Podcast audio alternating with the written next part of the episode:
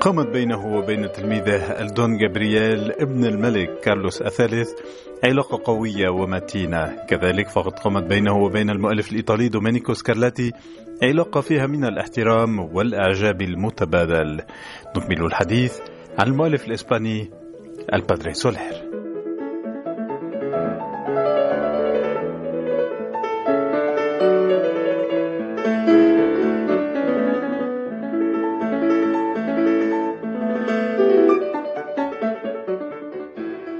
الحلقة الثانية مستمعين حول البادري سولير الأب سولير. ذلك المؤلف الإسباني الذي عاش خلال حقبة الباروك وتحديدا بين عام 1729 وعام 1783 أحد أبرز المؤلفين الإسبان. ونقول مؤلف بالرغم من كون سولير أساسا رجل دين إلا أن شغفه بالموسيقى وعشقه لها سيقودانه لأن يخصص وقته وطاقته للفن أكثر من الدين. وكنا قد تحدثنا الأسبوع الماضي عن نشأة سولير وعن بدايته كمؤلف. بداية قادته لأن يكون حاضرا في الكنيسة كما في قصور الملوك والأمراء. في كاتدرائية الإسكوريال وفي قصر الملك شارل الثالث. وكان قصر الإسكوريال يقع على بعد 45 كيلومترا من العاصمة مدريد.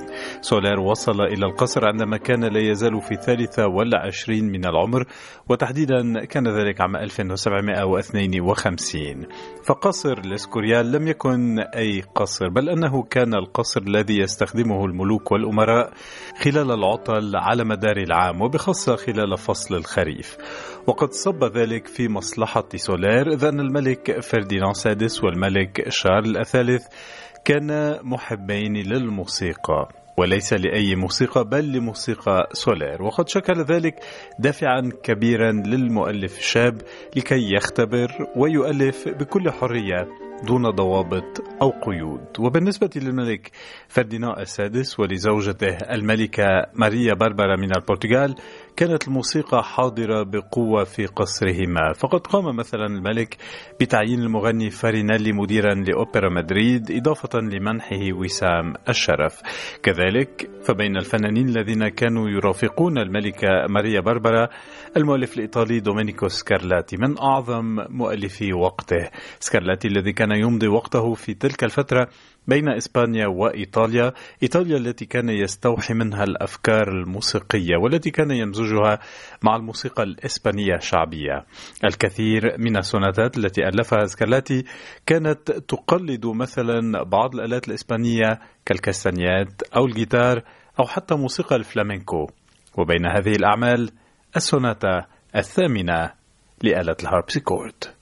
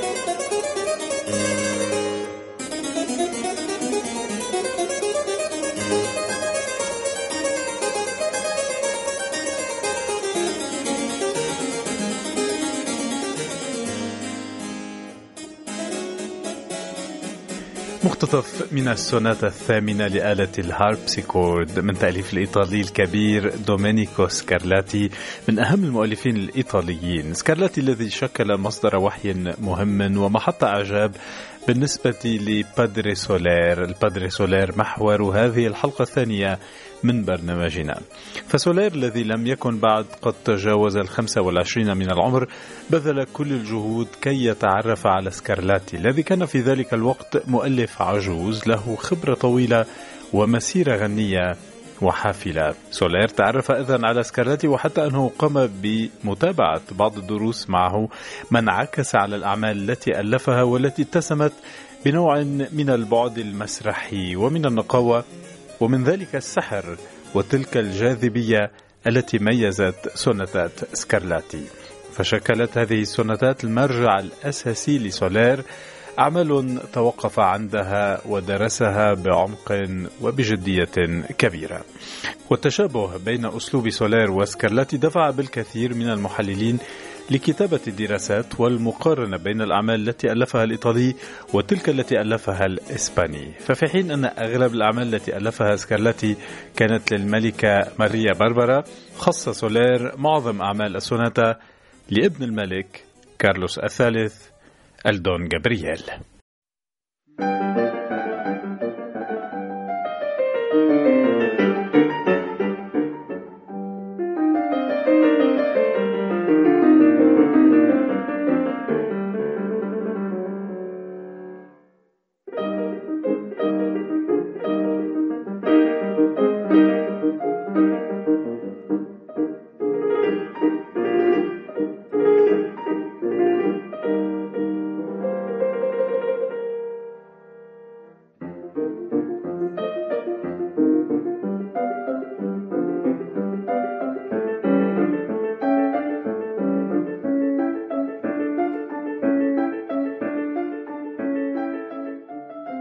مقتطف من السوناتا السابعة والخمسين. من تأليف أنطونيو سولير سوناتا بمقام ال G minor أو مقام السول الحزين. وهذا مثال عن الأعمال التي ألفها سولير للدون جابرييل. ودون جابرييل ما هو إلا ابن الملك كارلوس الثالث ملك إسبانيا.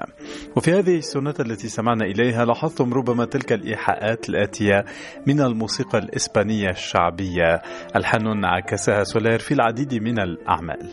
وهذا التسجيل هو طبعا على آلة البيانو إلا أن العمل في صيغته الأصلية ألف لآلة الهاربسيكورد الآلة التي مهدت لوصول آلة البيانو عند نهاية القرن الثامن عشر.